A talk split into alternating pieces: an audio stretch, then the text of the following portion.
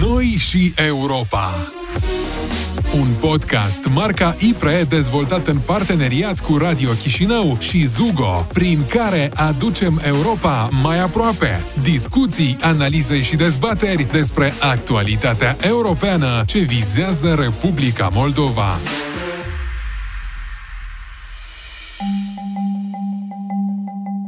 Incertitudine. Acesta este cuvântul care pare să definească cel mai bine situația de la frontierele Ucrainei. Deși Occidentul a întreprins eforturi diplomatice susținute pentru a detensiona starea de alertă din regiune, intențiile deschise și ascunse ale Rusiei nu par să se fi schimbat.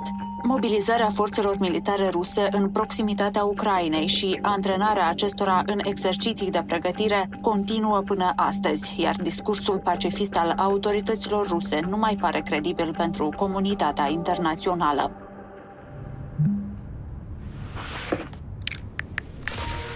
Rusia poate lansa oricând un atac asupra Ucrainei, a declarat secretarul de stat american Anthony Blinken. Însă oficialul i-a cerut Rusiei să o ia pe calea pașnică a diplomației. It is going to be a disaster for Russia if they further invade Ukraine, and that our allies and partners are ready to impose severe costs in the Russian economy. Если это зависит от Российской Федерации, войны не будет. Мы войн не хотим. Но и а, наступать а, грубо на наши интересы, игнорировать наши интересы мы тоже не позволим. Noi Europa. Dincolo de viziunile distincte pe dimensiunea relațiilor cu Moscova, Occidentul pare că a căzut de acord să răspundă cu sancțiuni economice ferme unei posibile invazii rusii în Ucraina, iar unele țări, în frunte cu Statele Unite și Marea Britanie, au oferit asistență militară Kievului. În ce măsură scutul diplomatic dezvoltat de către partenerii occidentali în jurul Ucrainei poate proteja Kievul de o eventuală agresiune rusă? Cum se vede dialogul dintre Statele Unite și Rusia din epicentrul Ucrainei? Ce măsuri au întreprins autoritățile ucrainene pentru a riposta împotriva unui potențial atac extern și cum privește societatea ucraineană riscul unei confruntări militare dintre Rusia și Ucraina?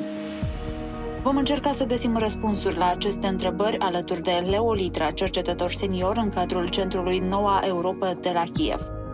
Eu sunt Cristina Popușoi și vă invit să ascultați un nou episod al podcastului Noi și Europa. Domnule Litra, de săptămâni bune discuțiile de pe scena politică, dar și din uh, societate, dar poate mai mult cumva în uh, societățile din țările din Europa de Est. Uh, discuțiile sunt axate în jurul crizei militare de la granița dintre Rusia și Ucraina.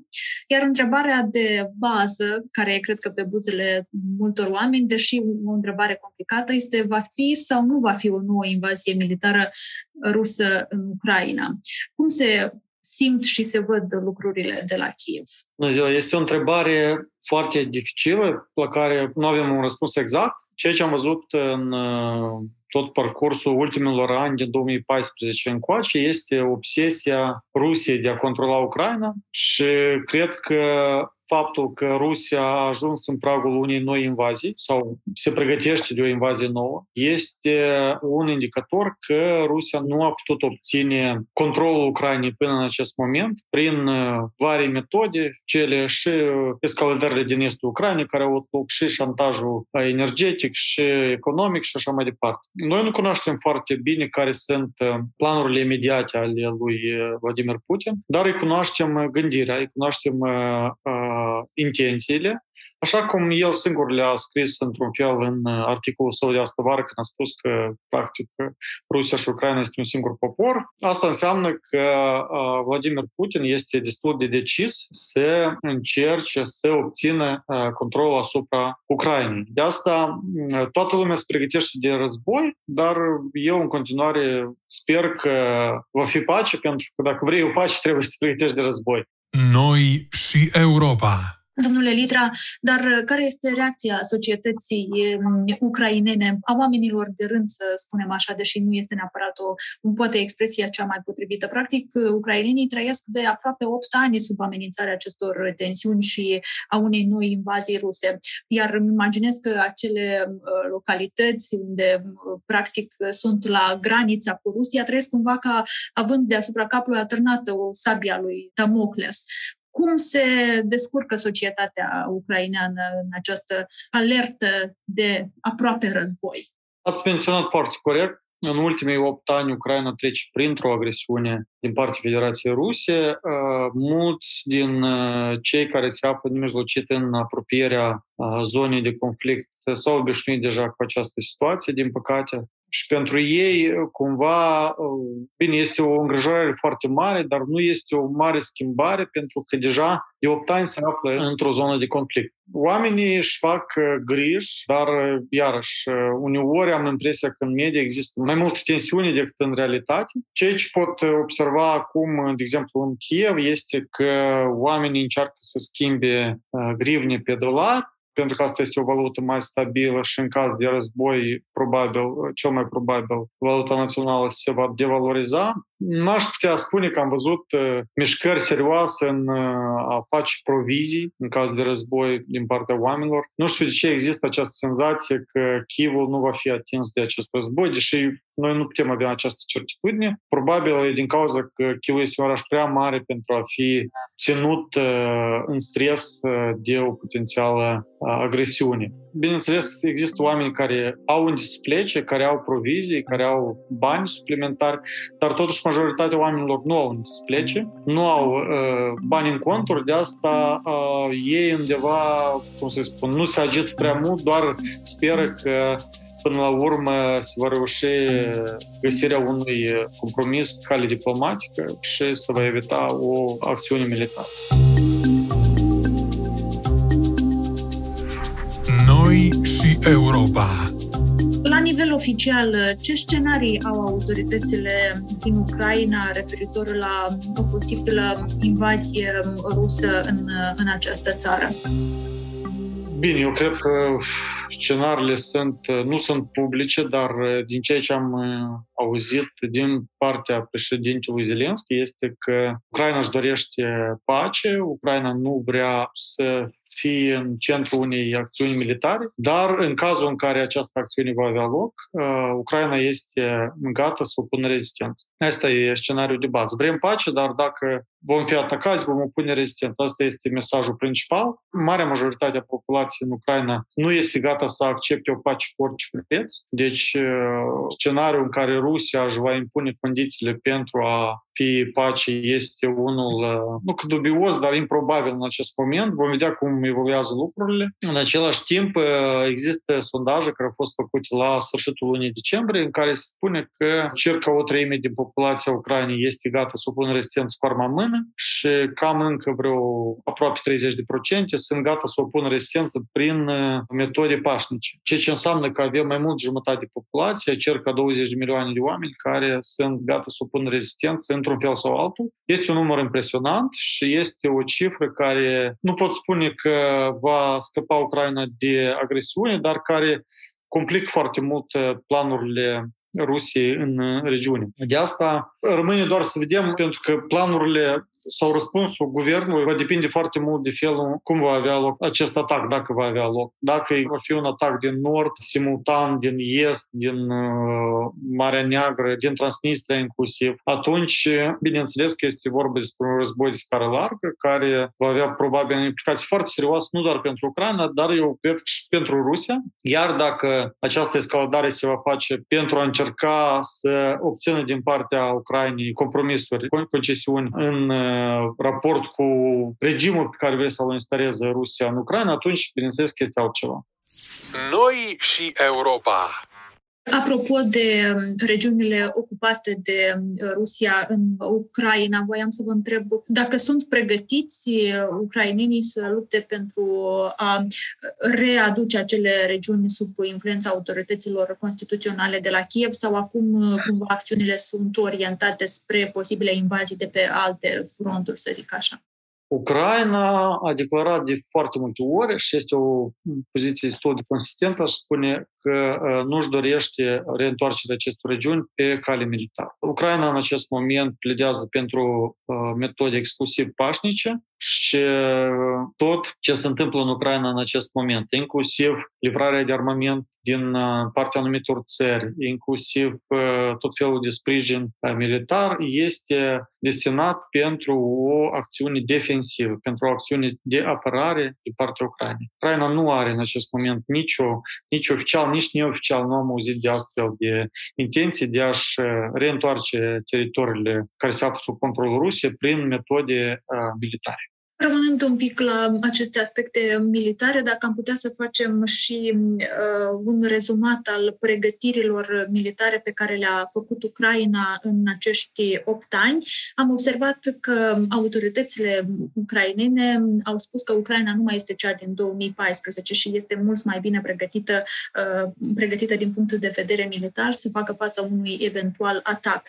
Este așa, domnule Litra, ați observat în acești ani o pregătire masivă a ucrainenilor și ar putea ei să facă față unui atac uh, al Federației Ruse? Prima parte a afirmației este că, într-adevăr, Ucraina s-a schimbat foarte mult în ultimii 8 ani. În 2014, Ucraina practic era fără armată, fără un personal militar fidel Ucrainei. Acum însă, în acești 8 ani, Ucraina a investit foarte mult în uh, armata sa. Nu e vorba doar de personal, dar și armament, de traininguri pentru ca personalul militar să fie unul profesionist. Ucraina a mai făcut un lucru foarte important, a direcționat o sumă importantă de bani din bugetul de stat pentru a întări armata sa și capacitatea de a se apăra. Eu aș vrea doar să dau o cifră. În Ucraina, bugetul care este destinat pentru securitate și apărare este circa 5% din produsul intern brut. Este o sumă impresionantă. Bineînțeles că în mod obișnuit, în mod normal, o țară care nu este agresată de nimeni, nu, nu cheltuie atâția bani pentru armată, pentru securitate, dar condițiile în care se află Ucraina, bineînțeles că au solicitat astfel de măsuri și eu cred că dacă va exista o agresiune militară împotriva Ucrainei, pierderile vor fi și de cealaltă parte, pentru că, repet, Ucraina are o capacitate relativ ridicată de a opune rezistență. Bineînțeles că Rusia este o țară foarte mare. Este o țară cu posibilități mult mai mari decât ale Ucrainei. Dar eu cred că aici cel mai important lucru este să nu uităm că Ucraina își apără pământul propriu, iar Rusia este un vizitator nedorit în acest context. De asta Ucraina are un mare avantaj pentru că lupta pentru propriul pământ este mult mai, sau pentru propriul teritoriu este mult mai argumentată, mult mai serioasă decât o invazie militară. Noi și Europa observat în ultimele săptămâni că discuțiile purtate dintre uh, vest și est, și mă refer aici la reprezentanții Federației Ruse și la reprezentanții Statelor Unite și NATO, s-au concentrat în mod special pe uh, deescaladarea situației uh, de la granița cu Ucraina. Cum privesc ucrainenii aceste dialoguri la nivel înalt, care poate nu implică și pe ei în mod direct, dar se discută despre Ucraina? Ucrainenii sunt mirați, eu aș spune, sunt mirați prin felul în care Rusia abordează problema garanțiilor de securitate, pentru că având teritorii fie anexate, fie ocupate ilegal în Ucraina, Rusia are în același timp curajul de a cere garanții militare din partea SUA și a NATO pentru ca să nu se simtă amenințată. Mie mi se pare că asta este un, o disonanță foarte mare dintre ceea ce spui și ceea ce faci deci mi se pare foarte greu de conceput un dialog în condițiile în care Rusia ocupă teritorii din Ucraina și cere garanții de securitate felul în care a, pus, a fost pusă problema de către Rusia privind garanțiile de securitate și privind solicitarea de neaderare a Ucrainei la NATO și neacceptarea acestui principiu a ușilor deschise, este, bineînțeles, uh, unul foarte uh, problematic, pentru că dacă vrei să faci un dialog, nu în felul următor, cum a făcut Rusia, nu poți construi acest dialog, nu poți construi, pentru că a fost mai degrabă o invitație la capitulare pentru Occident. Deci acceptați, fie acceptați condiții granițele noastre fie riscați să provocați un, un război. Ceea ce mi s-a părut din start o acțiune menită nu să conducă la deescaladare, dar din potrivă să rezulte într-un joc cu sumă zero, deci să rezulte într-un eșec acest dialog și ca să-și argumenteze ulterior poziția, că uitați-vă, noi am încercat să Rusia cu siguranță să facă acest lucru, că au mai făcut și în alte țări unde există conflicte. Noi am încercat să găsim un numitor comun, dar nu ni s-a refuzat. Deci problema, cum a fost pusă de Rusia, nu putea fi nici de cum luată în serios pentru discuții. Domnule Litra, dar uh, ucrainenii și autoritățile din uh, Ucraina, să, să zicem și la nivel oficial, dar și la nivel de societate, cât de mult mizează și speră pe ajutorul pe care l-ar putea oferi partenerii uh, din Occident în cazul în care o invazie rusă s-ar întâmpla cu adevărat?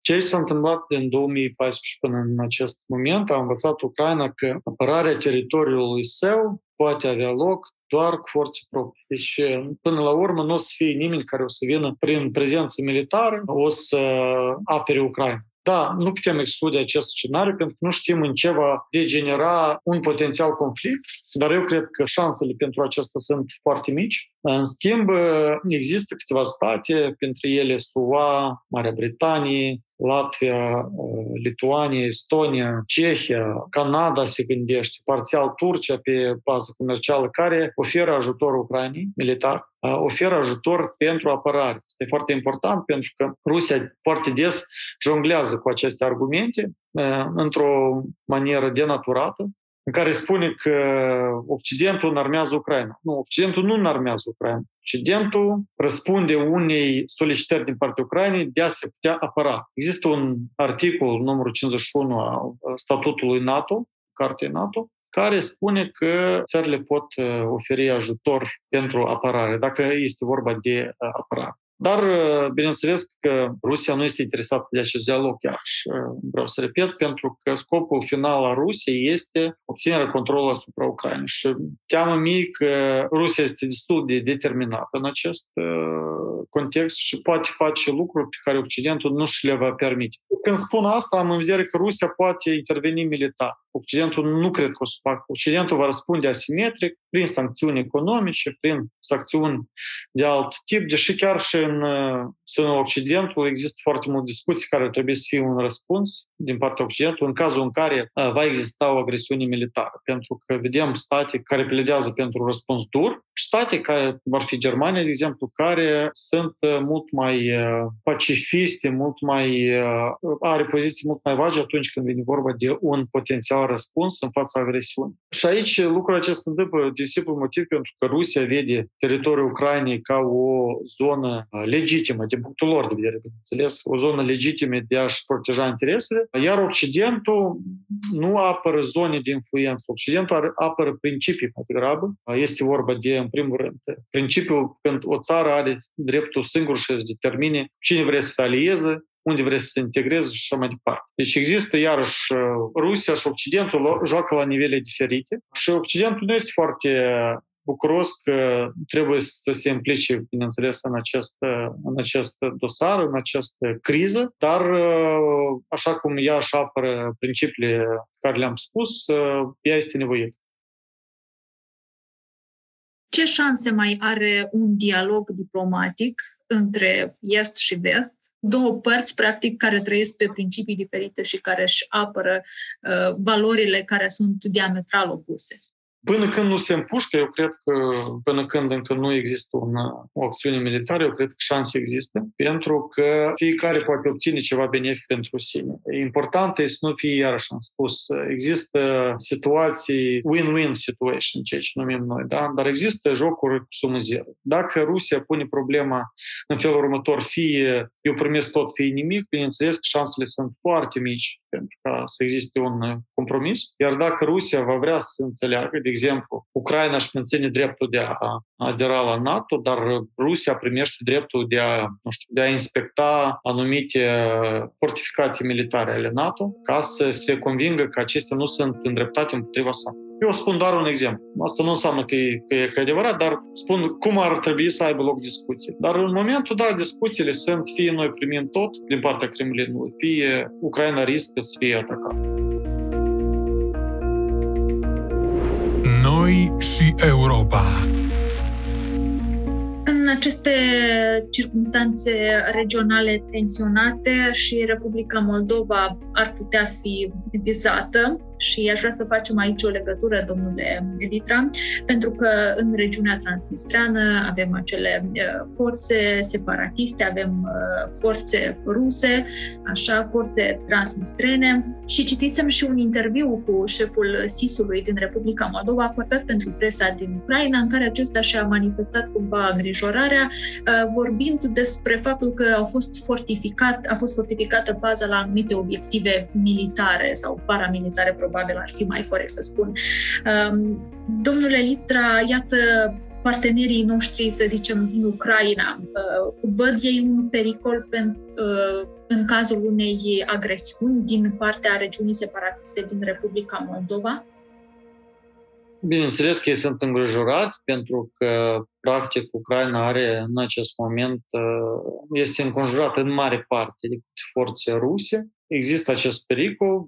Din această cauză, anume, Ucraina a atras atenția de mai multe ori la acest, la acest lucru. Eu sper foarte mult că acest lucru să nu se întâmple, dar uh, vedem că în regiunea Transnistria există un contingent militar rus care se află ilegal, deci nu vorbesc de contingentul de pacificator, care poate reprezenta o amenințare pentru Ucraina. El nu este semnificativ, acest contingent, vorbind la, la scară ucraineană, într-un fel, dar în, în cifre ucrainene, nu este un contingent foarte mare, dar bineînțeles că atunci când ești înconjurat uh, și poți fi atacat din toate părțile, orice, orice soldat contează, orice persoană contează. Uh, această regiune poate fi în special importantă în cazul în care va exista un atac din uh, Marea Neagră spre regiunea Odessa și așa mai departe. Iarăși, eu cred că și sper că acest lucru nu se va întâmpla, dar nu putem exclude. Teoretic, acest risc există. Având uh, forțe ruse ilegale pe teritoriile lor, uh, cum ar putea Republica Moldova și Ucraina să-și consolideze cumva securitatea comună?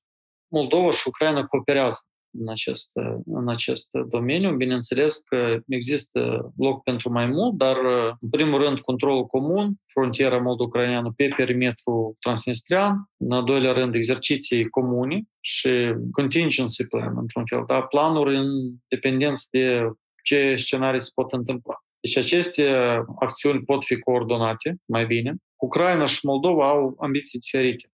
Ucraina își dorește să devină membru NATO, ea implementează standardele NATO, o parte, o bună parte din standarde, pentru a obține acest statut. Deocamdată nu există o deschidere politică pentru acest subiect. Moldova este o țară care își menține punctul de vedere că își dorește să rămână neutră Asta cumva amplifică acel argument că Rusia și să retragă trupele de pe teritoriul său. Acest lucru nu se întâmplă, din păcate, dar, mă rog, eu cred că Moldova are dreptate, dar bineînțeles că realismul în care trăim este o, un mediu foarte crud și nu neapărat cel care are dreptate obține dreptate. De asta, pentru acest moment, reînșim din situația pe care o avem în teren. Noi și Europa, pe înțelesul tuturor despre relația cu Uniunea Europeană.